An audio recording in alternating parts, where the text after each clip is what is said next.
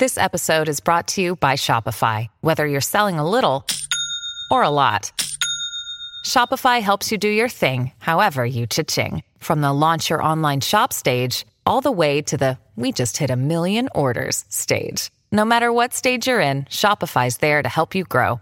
Sign up for a $1 per month trial period at shopify.com slash special offer, all lowercase. That's shopify.com slash special offer. This is not your century. This is Not Your Century, where we celebrate the news and the news media of centuries gone by. I'm King Kaufman. July 11th, 1967. Let's check in on the summer of love.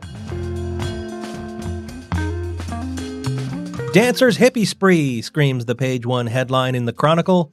Margot, Rudy, freed.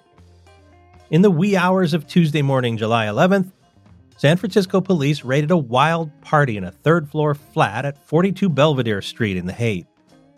When the cop announced himself at the open front door, responding to the noise complaint, he heard a wild scattering of footsteps. The cop went in and saw the partygoers scrambling to squeeze out a back door towards the roof. He called for reinforcements, and the cops quickly rounded up the hippies who were hiding on landings behind trash cans and on nearby rooftops. They brought them back to the flat and asked why they ran. All 18 people said, I don't know. The cops didn't know it yet, but two of those hauled in were the most famous ballet dancers in the world. Rudolf Nureyev, the Russian genius who defected to the West in 1961, and Dame Margot Fonteyn. They were in town with the British Royal Ballet, appearing in Paradise Lost and Romeo and Juliet. The cops found 12 marijuana cigarettes and a pipe in the apartment, as well as a couple of reels of a pornographic movie, but no projector.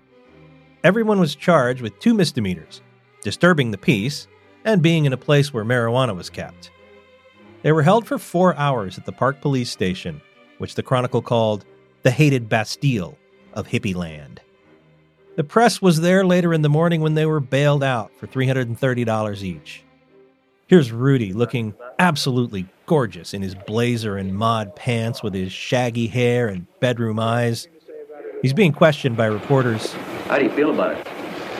How did you get I think most people will want to know this. Do you, will you dance this evening? He'd been told by management not to say anything, so he just looked around moodily with kind of a half smirk. How are they treating you? It looks like a Calvin Klein ad from the 1990s. Have you arranged to make bail and get out of here? Margot, in kind of an amazing full length white ermine coat, also had nothing to say, but she smiled a lot more and seemed kind of friendly and nice. So, how'd these two end up at 42 Belvedere in the Haight? Well, after their performance, they'd gone out for a late dinner and a few drinks, or a lot of drinks, at Trader Vic's, and then they decided to check out the famous hippie quarter. That's what all the tourists did. And there, the loud party caught their attention. Either that or a young female admirer had handed Nureyev the address backstage at the show. Either way, here they are now, emerging into the bright morning sun and getting into a taxi, with reporters asking them if they're going to perform that night. Rudy finally speaks. Children you are.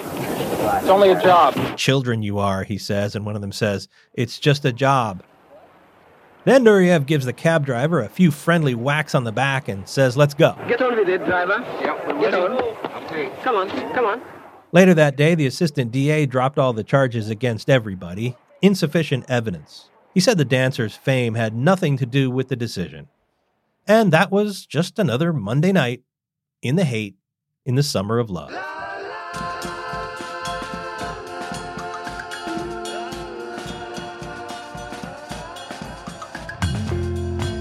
Not Your Century is part of the San Francisco Chronicle podcast network. Audrey Cooper is the editor in chief. Please subscribe wherever you get your podcasts. And if you like this show, we'd love it if you'd give it a rating and a review. For great journalism today, consider subscribing to the San Francisco Chronicle, which you can do in both paper and digital form by going to sfchronicle.com slash subscribe. Historical research by Libby Coleman. I'm King Kaufman. Talk to me on Twitter at king underscore Kaufman.